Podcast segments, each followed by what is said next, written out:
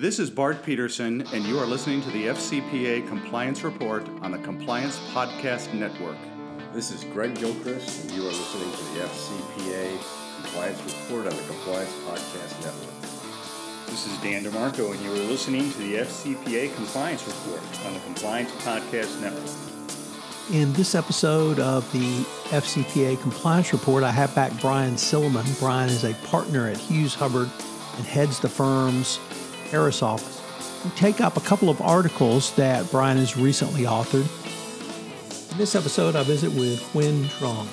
She is a former member of the CFPB, and she talks about the CFPB under, under the Biden administration and Rohit Chopra, who has been nominated to head the CFPB. We talk about what it will take to rebuild the morale of the CFPB after the Trump administration the direction the CFPB may take in regulation and enforcement, any new policies and directives she sees coming out, and the interaction between the CFPB and the individual state consumer protection agencies. It's a fascinating podcast on a topic that every compliance practitioner needs to be aware of. FCPA Compliance Report is a production of the Compliance Podcast Network.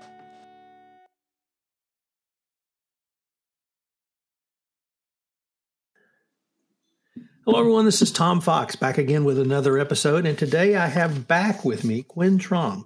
She is a partner at Stroock and Stroock. And we are going to pontificate, look into the future, and then always talk about the CFPB. So, Quyen, first of all, welcome back and thank you for taking the time to visit with me again. Oh, thank you. I'm glad to be back. Uh, the CFPB certainly is a hot topic these days, once again uh, not only uh, is it appropriate, but it's certainly a welcome from my perspective. I was wondering if uh, you have obviously a lot of experience with the CFPB, having worked there, but could you uh, give us a sort of a recap of what the agency is, uh, what it regulates, and what it does? Sure. The, the CFPB, which is the Consumer Financial Protection Bureau, was created in the wake of the 2008 2009 financial crisis. And the concept is to concentrate in one federal agency all of uh, the work to protect consumers in regards to financial products and services. So before uh, the creation of the CFPB, that responsibility was scattered, um, and the implementation, enforcement of the various consumer financial protection laws were divided among several different agencies. Um, but the CFPB now hold all of those rulemaking, uh, supervision, enforcement responsibilities uh, for consumer financial products and services. And of course, that runs the gamut, you know, from uh, mortgages to student loans, uh, small dollar loans, and so forth. Uh, and it really covers every stage of that relationship from the time that uh, the companies uh, develop and market their uh, financial products and services the other way through the whole relationship uh, in terms of originating loans, uh, servicing them, and you know for uh, debt collection and, and, for something like mortgages in the foreclosure stage as well. And the CFPB has authority over every player in that market. So, uh, you know, it doesn't really matter whether they are well established banks, for example, or new entrants or uh, service providers and vendors that work with those companies. Uh, President Biden has nominated Rohit Chopra to uh, head the Bureau. I was wondering if you might be able to give us some insight into what, uh, if he's confirmed, what the likely impact will be for the CFPB. So I do know Rohit very well. We worked together in the senior leadership of the CFPB uh, back when we were both uh, in that organization, starting from the start of the bureau, really. And he is very uh, focused and dedicated to uh, a very active uh, agency in, in, terms of using all of its tools to advance the mission to uh, deal with consumer financial protection. Um, so we will see a return to a lot of the regulatory priorities and strategies that were employed by the CFPB under the Obama administration uh, if he, uh, Chopra, is confirmed uh, as a permanent director of the agency. And, you know, I have every expectation that uh, he will be confirmed in the near future. I'm, I'm having a series of conversations with people like yourself about the impact of the change in administration in various uh, agencies, departments, and bureaus. And it's really boiled down to two questions. What do they do to uh, reassure the public of the Bureau's uh, desire to move forward? But equally importantly, how do you rebuild, or how would he go about rebuilding the morale inside the agency uh, after the prior administration? Uh, that's a really good question. And I know it's something that people think about because obviously, over the past uh, few years under the Trump administration, for the CFPB in particular, there was a uh, major change in uh, the alignment of the bureau, the, its activities, particularly with the the two uh, heads of the agency that uh, were appointed by President Trump. You know, and first of all, you had as acting director of the CFPB, Mick Mulvaney, who uh, had always been a huge critic of the agency. In fact, you know, uh, opposed the creation of the agency to begin with, and, and certainly its continued operation as well. So that obviously was uh, a very uh, dramatic uh, and some might say traumatic uh, change in leadership for the agency that occurred uh, a few years ago.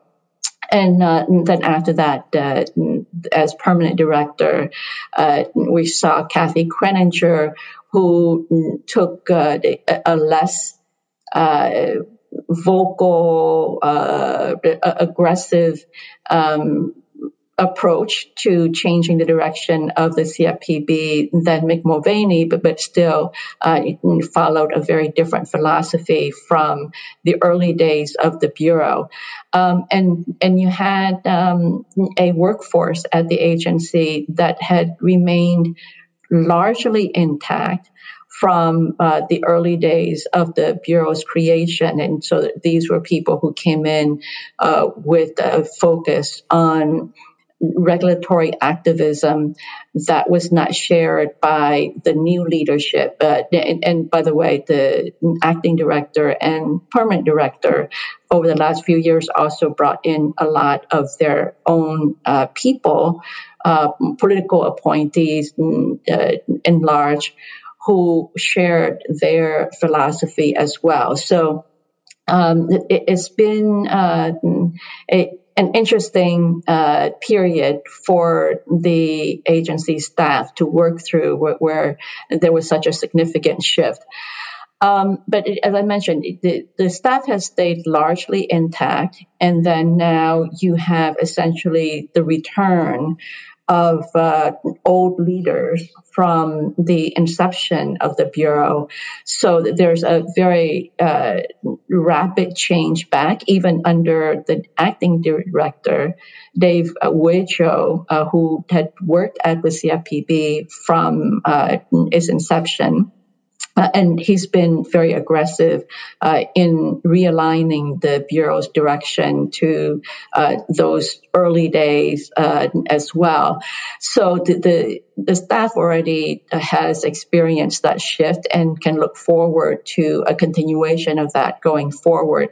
And so I, I think, um, you know, it actually is easier to uh, address the, the issue of uh, staff morale as a result of that because the staff has a lot more certainty as to what they can expect going into the future uh, with these familiar faces uh, back in leadership.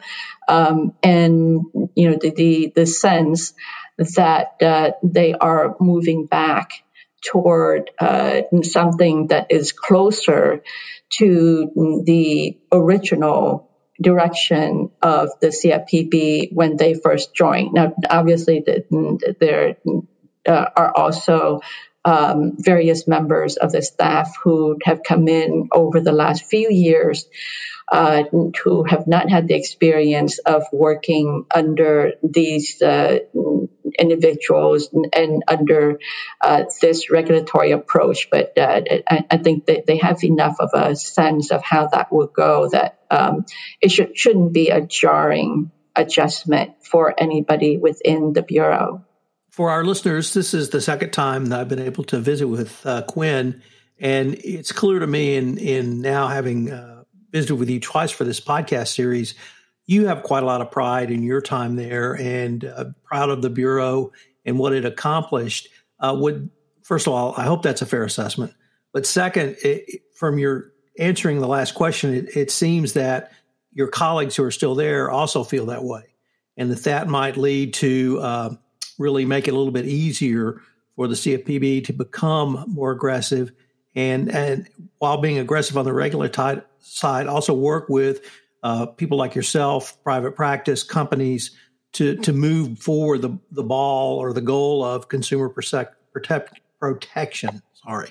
Uh, well, I think you know I've had the privilege of working uh, inside the government at various agencies um, had, have always found the experience to be very rewarding. And I, I think, um, you know, th- this is not to say that uh, the the pride uh, that I and others have uh, in the, the work that we did at the CFPB and other federal agencies during our time there is an indicator that uh, those who work at those agencies and, and the work that they perform uh, have not been very uh, important contributors to uh, the government uh, and to the public as well. So I, I, think that there has been good work done. Um, also, in the last few years, you know that there are differences of opinion about how things can or should be done. Um, but uh, you know it is always to me uh, a source of pride for people to get to work in uh, federal agencies and state uh, agencies and, and other uh, governmental units as well when you always have people who are very dedicated to uh, trying to serve the public interest. If they weren't they wouldn't be there um, and so I, I, do think that there is that strong spirit at the CFPB now. And I, I think that um, the shift toward regulatory activism is going to be very enthusiastically supported by the team um, that's there. And, and of course, um, the CFPB now is also gearing up with a, a really big hiring drive uh, to bring in uh, additional attorneys in, in particular uh, among other staff in order to uh, really beef up their capability to carry this work forward in a much more active way. Uh, are there any uh, policy initiatives or new direction, or excuse me, new directives that you might anticipate from the CFPB in uh, the next 12 months? Oh, there's a lot that's going to be uh, at work at the CFPB in the next uh, year, I think, and really going forward as well. And we're already hearing, seeing that at the CFPB now, even before. Uh, the confirmation, uh, uh, uh the expected confirmation um, of Rohit Chopra as the permanent director, that the, there's already been a great deal of activity um, and a lot of pronouncements too coming out of the CFPB as to their interest in um, being very active in this space. So, um, you know, it's interesting to me in particular how a lot of the same issues that drove the creation of the CFPB and its agenda during the early years really have uh, come round again. Um, and that's because the impact of the financial crisis in, in many ways uh, were similar to the impact of the pandemic on the general population, and in particular on some of the more vulnerable populations uh, that uh, are most needful of uh, regulatory mm, protection uh, from the government and in particular from the CFPB in the eyes of many people. Um, so, for example, you know, with the financial crisis in 2008, 2009, of course, the big focus was on mortgages.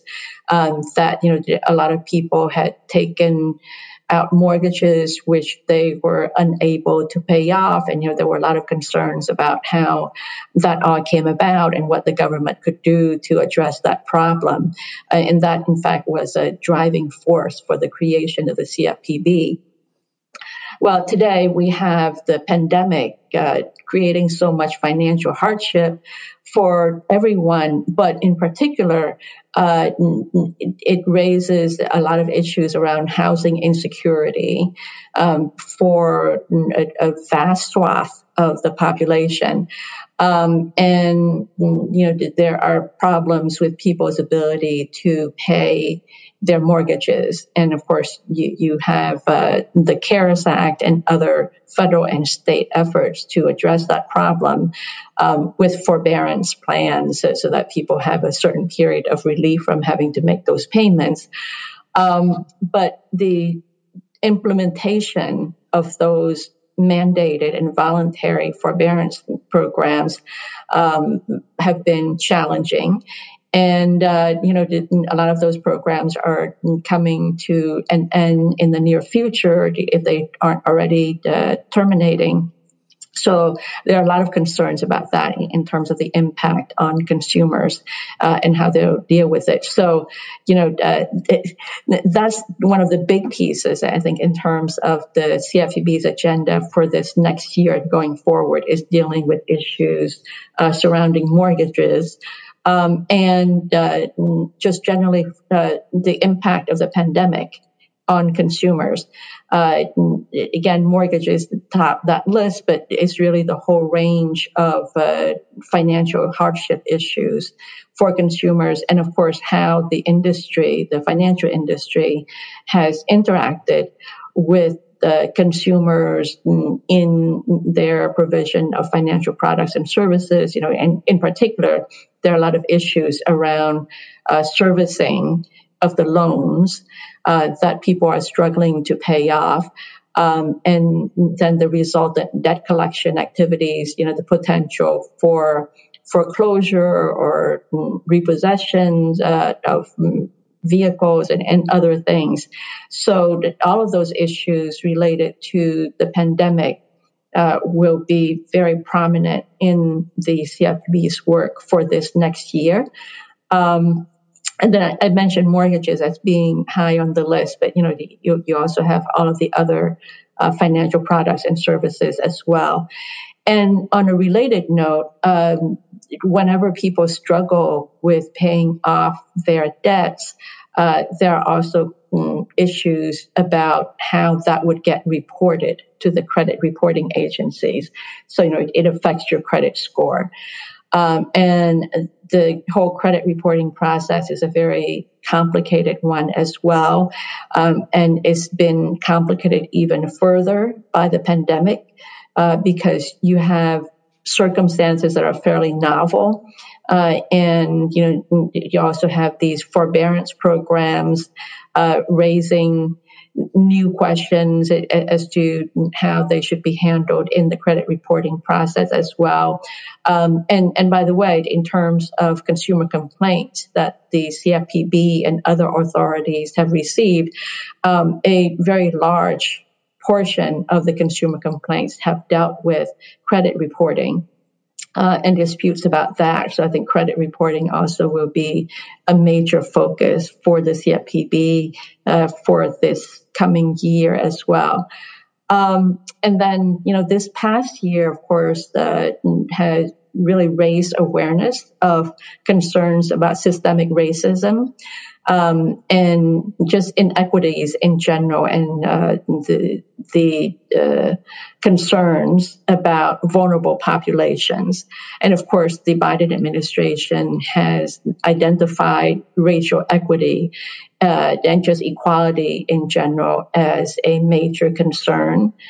Um, and both the, the CFPB's acting director, um, Dave Uejio, and the nominee for uh, permanent director, Rohit Chopra, have also emphasized their concerns uh, about racial equity and how the CFPB's work would be important in dealing with those issues. So, you know, that's also another major focus for the CFPB not just for this uh, coming year, but also going forward. So the big issues about fair lending.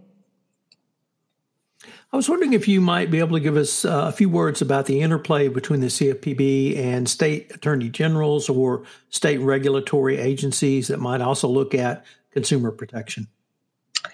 Oh yes, the, that whole uh, federal state relationship is really, really important in the financial space, in particular uh, in the realm of consumer financial protection. And the states, uh, in general, are pretty active uh, and uh, focus on issues of consumer financial protection. And again, you know, all of these issues have been highlighted by the impact of the, the COVID 19 pandemic on the general public and, in particular, on uh, some vulnerable populations as well. Um, and then, together with that, you had the fact that uh, the last few years under the Trump administration has um, seen a lot of conflict between the federal authorities and state authorities because of fundamental differences in opinion between them. And in fact, um, the states mm, many times, um, not every state, but uh, a, a, number of the states, you know, both the uh, attorney general and uh, the regulatory agency at the state level have been vocal in their criticism of uh, the activities or, or the rollback in activities or activism uh, by some of uh, the federal authorities under the Trump administration. Um, and sometimes those conflicts have resulted in uh, the states bringing action uh, in court to challenge the federal authorities' activities uh, so uh, that has been, you know, a big issue of the last few years. And uh, so I, I, think that's an important question to raise about what's going to happen going forward. Um, it, it's particularly pertinent with regards to the CFPB because the CFPB has been the uh, target of a lot of state criticism over the last few years. And that stands in sharp contrast to the nature of the relationship between uh, the CFPB and the states in the past. Um, during the, the period uh, of the Obama uh, administration and you know the, the, the kind of holdover period when uh, Rich Cordray remained director of the CFPB under the Trump administration during the early part of the Trump administration. So um, it's useful to think back to um, those early days where the CFPB and the states actually worked together pretty closely, um, in, in, part because you had uh, a number of uh, in fact, a, a, pretty large number of uh, people coming from the state government side to the CFPB when it was created. Uh, and, you know, th- those were folks who had worked in uh, the state attorney general office. And of course, uh, the Rich Cordray himself had been a state attorney general. Um, and so you, you, you, had people coming in from those uh, state attorney general offices, from the state regulatory agencies, uh, to join the CFPB, and they maintain their relationships with their uh, state colleagues. Uh, and the states actually welcomed the creation of the CFPB because the, many of them found that uh, there was a common um, regulatory uh, approach as well as uh, pretty similar regulatory priorities between them. So there was a lot of collaboration uh, and discussion around that. And, and um, you know, it was something that allowed for uh, some coordinated action, sometimes divisions of labor between uh, the federal and state sides. And uh, in fact, after uh, the change in leadership at the CFPB in terms of departures from the agency during the Trump administration. You also saw uh, a number of people departing the CFPB to join or rejoin uh, the state attorney general offices uh, and regulatory agencies. So again, you had that sort of cross pollination effect. What it ultimately means is today, uh, with the, the shift back uh, to regulatory activism at the CFPB, there is a lot of expectation of uh, collaboration once again with the state authorities. And, and it's something that the state authorities have been uh, looking forward to, you know, to when the, they realized that there, there would be this change in administration, and then soon after that, the, the understanding that you have a lot of the same uh, leadership return to the CFPB as well. And I suspect that uh, with the hiring drive that the CFPB is undertaking now, uh, again, with a particular focus on hiring attorneys as well as other staff to beef up uh, its workforce, um, that we will see some uh, folks coming again from uh, the state attorney general offices and state regulatory agencies into the CFPB. Uh, so, you know, that whole relationship will continue to strengthen going forward. Well, unfortunately, we are near the end of our time for this episode, but I was wondering if listeners wanted any more information on yourself or any of the topics you've raised in today's podcast, where could they go? So, um, you know, one place that's always a very ready uh, source for information uh, is the website of the Consumer Financial Protection Bureau itself, which is consumerfinance.gov. Like, uh, it, it's uh, fairly straightforward. So, uh, when uh, you are interested in learning more about what the CFPB is doing or learning about particular aspects of its regulatory activities, you know, the, the CFPB website is a really great resource. And of course, I'm always happy to uh, discuss the, this subject, which is near and near to my heart, uh, and something that I work on uh, on a day-to-day basis. So, um, as you mentioned, I am a partner at the Stroock Law Firm, um, and so you can uh, come to our website uh, to, to, find my information and contact me. And uh, the, the law firm's name is spelled S as in Sam, T as in Thomas, R O O C K. Uh, so the, at the stroock.com website, uh, you can uh, look up our practice dealing with the CFPB in particular. And um, of course, my name is Quyen Truong. Uh, that's Truong, T is in Thomas, R U O N G. Uh, and uh, happy to address additional questions as well.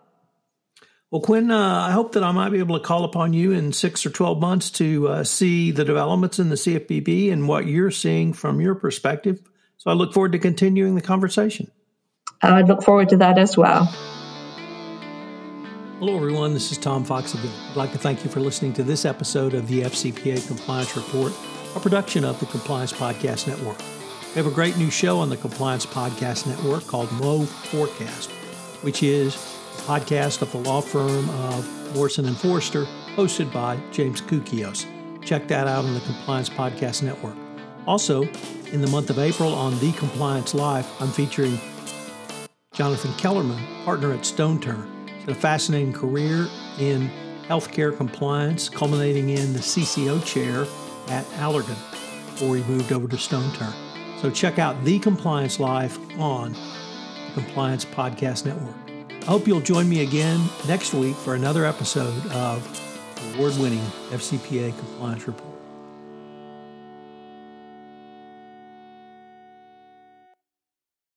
This podcast is a part of the C Suite Radio Network. For more top business podcasts, visit c-suiteradio.com.